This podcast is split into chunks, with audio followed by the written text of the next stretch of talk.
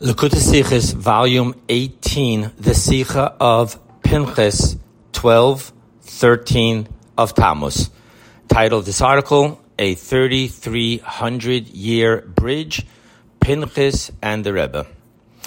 On the year of Rabbi Joseph Yitzchak of Lubavitch, the Frierdiker Rebbe's birth, his birthday, Monday, Tammuz 12, 5640, which was June 21st, 1880, coincided with the Torah portion of Pinchas.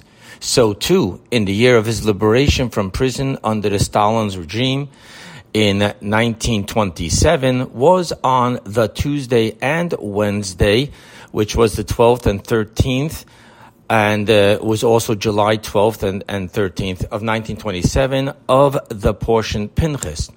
On the Shabbat of Pinchas in the year 1940, the previous Rebbe said, "And the definitive majority of the events that transpired with me and my surroundings are hinted, hidden, and openly in the portion of Pinchas." Thus, there is a tight correlation between the liberation and service of the Frierdiker Rebbe with the concepts of Pinchas. This correlation is found even in the two names of the Frierdiker Rebbe, Yosef, for the verse says concerning Pinchas, who was the son of Elazar, says Elazar, the son of Aaron, took himself one of the daughters of Putiel. Rashi says Putiel refers to Yosef, for the word Putiel means defied and fought against his passion when he was tempted by Potiphar's wife to himself as a wife, and she bore him Pinchas. Now the name Yitzchak, this name is the same numerical value as Pinchas, 208. Being that it is specifically the second name Yitzchak that has the open connection, the name Yitzchak and the name Pinchas, while the name Yosef is only hinted in the name Putiel, so too it is the Frierdiker Rebbe's spiritual service of Yitzchak that is openly connected to Pinchas, while the concept of Yosef are connected to Pinchas in a more concealed fashion. The explanation. Number one. Non-obligatory self-sacrifice. The self-sacrifice of Pinchas, as the verse says, by his zealously avenging me, was not obligatory, but only permissible. Zimri, who had an illicit relationship with a Midianite, upon whom the Talmud rules, I quote from the Talmud in Sanhedrin, one who engages in intercourse with Aramean women, this includes all Gentile women, zealots strike him, meaning they kill him. However, the Talmud itself continues with, I quote, "One who comes to consult with the court does not instruct him to do so." And according to some Rishonim, it is not just that the court doesn't instruct him, but rather there is no command upon the zealot at all to kill him, but only that it is permissible to do so. So too with the self-sacrifice of the Frierdiker Rebbe in his, quote, by his zealously avenging me, end quote, of spreading Torah and mitzvahs in Stalin's USSR, which was not concerning the three commandments of be killed but do not transgress, which is idolatry, adultery, and murder. Therefore, the previous Rebbe's self-sacrifice was not obligatory but only permissible. The second concept, spiritual self-sacrifice. Now, the story of Pinchas' self-sacrifice in killing Zimri and Cosby is told in the previous portion of Balak and not in the portion of Pinchas, a question. Nevertheless, it is the portion of Pinchas that we find the deeper connection with the self-sacrifice of the Frierdiker Rebbe. How so? The Jerusalem Talmud states in Tractate Sanhedrin, chapter 9, law 7, the Pinchas' actions, quote, were not per the will of the sages, end quote. So much so that, quote, they wanted to excommunicate him, and had not the Holy Spirit jumped on him and declared that, quote from the verse in our Torah portion, an eternal covenant of priesthood shall be for him and his descendants after him, end quote. In other words, originally, Pinchas knew that his actions of self-sacrifice was not per the will of the sages, and that they would excommunicate him. Nevertheless, when Pinchas saw that, quoting from the verse, and Israel settled in Shittim. Now, the name Shittim mystically refers to the teaching in the Talmud and Sotah. Man does not sin unless he is overcome by a spirit of shittut, which means folly.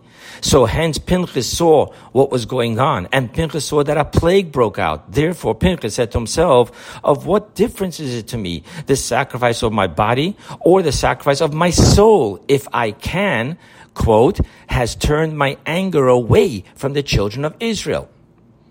Now, C, self-sacrifice from the essence of the soul. Such a level of self-sacrifice where one sacrifices not only their physical life, body, but even their spiritual life, soul, comes only from the essence of the soul, which transcends even above and beyond the limitations of Torah, which is referring to the not per the will of the sages, to excommunicate him.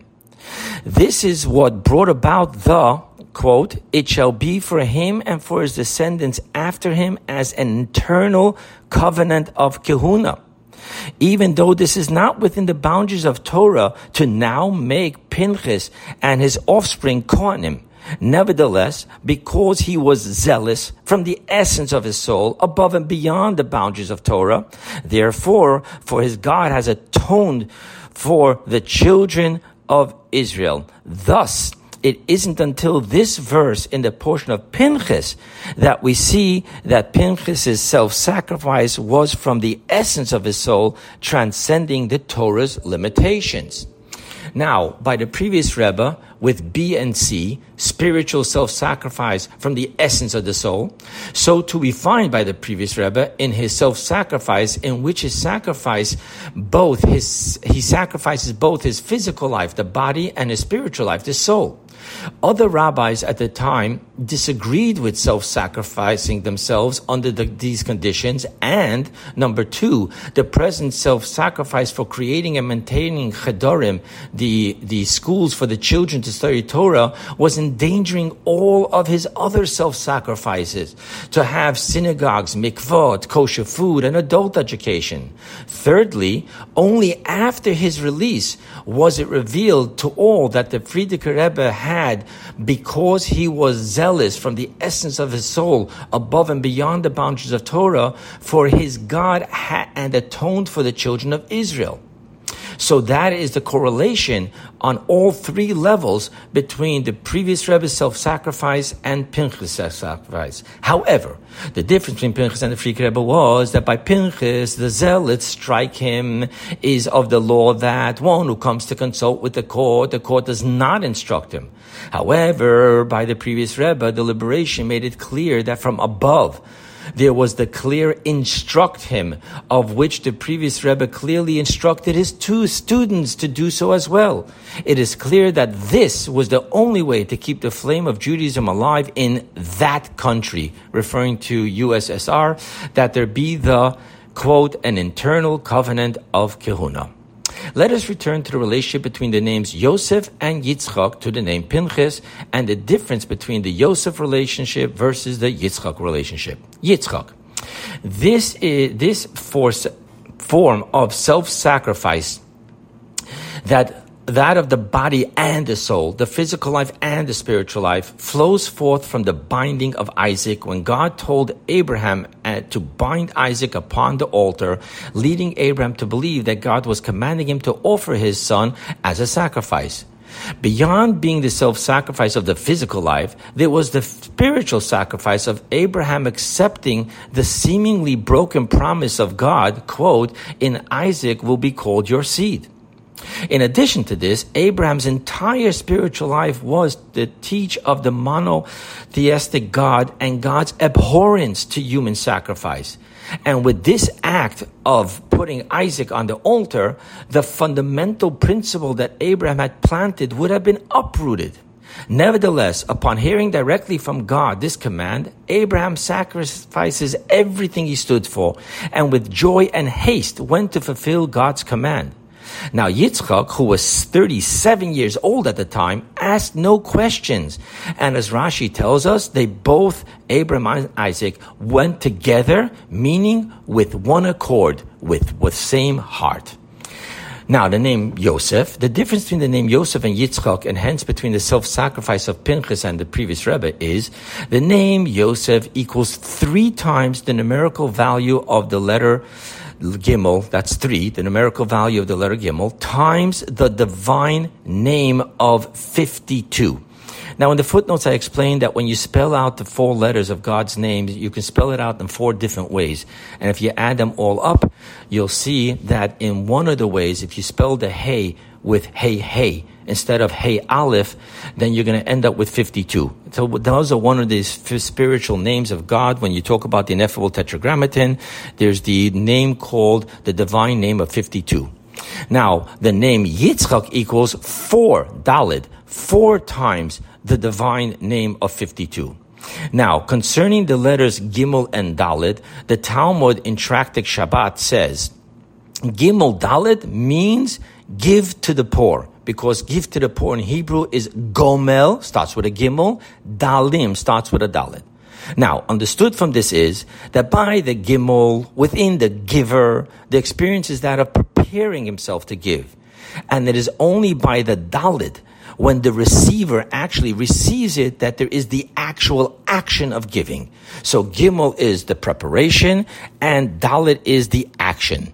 In more Kabbalistic terms, the world of orderliness, Olam HaTikun, is divided into 3 lines, in which the right is always focused on the revelation of divinity, kindness, giving. The left is always focused on guarding the glory of God, and hence withholding undeserving giving, which would be justice, concealment. While the center is the culmination of both, which is compassion, giving with clarity. Now, the 4th dimension represents the receiver. Thus, when Gimel and Dalet are near each other, as in the name Yosef Yitzchak, the Gimel represents the emanation of Yesod, masculine mystique, that of the transmission within the giver. And the Dalet represents the emanation of kingship, the feminine mystique, the receiver. Yet another way to describe this is that the Gimel represents the we shall hear, inclusive of all the preparations within the person to do the action. And Dalet is the we shall do, the action itself. Now, Pinchas wasn't the Rebbe, but an emissary of his Rebbe, Moses. The Yosef dimension of we shall hear, preparation to the act of self-sacrifice, was brief and quite hidden in his simply turning to Moses and saying, we have received from you the teaching of zealot strike him. So it was, we have received from you. That was the preparation. To which Moses responded, let the one who reads the letter be the agent to carry it out. And immediately Pinchas, he took a spear in his hand. However, the Frierdiker Rebbe, being, as Rashi says, for the leader is everything, and therefore had to have both the Yosef dimension of we shall hear and the Yitzchak dimension of we shall do in their entirety. On the one hand, the previous Rebbe had the we shall do, self-sacrifice from the spiritual, for the spiritual welfare of adults and children, in building mikvot, sending rabbis, sending ritual slaughterers, sending circumcisers, and building chedarim for children to study the Aleph base. While on the other hand, he had the we shall hear in teaching and revealing the deepest concepts in both the revealed and esoteric dimensions of the Torah. With this, we see the primary connection of the Frierdiker Rebbe with Pinchas, in that the demand of the Frierdiker Rebbe, of his students and emissaries, was to focus on the Yitzchak, we shall do, with self-sacrifice, even if the student was lacking in his capacity of having enough knowledge to fully do the we shall hear teaching of Torah to others. The law is, I quote you from Tractate Avot, the action is the essential thing. And therefore, if one has all the deepest meditations of the Shema, but does not actually say the Shema, he has not fulfilled the mitzvah. While if he articulates the Shema without the intentions of the heart, he has fulfilled the mitzvah, for action is essential. More so, just as Dalet 4 includes within it the first Gimel 3, so too, as an emissary of the previous Rebbe, we have the I have received from you of the Rebbe, just as Pinchas had from Moses. And through our being emissaries of the Rebbe with self-sacrifice, we shall merit the, as the Yalkut Shmoni says, Pinchas is Elijah. And as Rashi says, that Elijah will be the one to herald the redemption, and this redemption is the 4th and final redemption.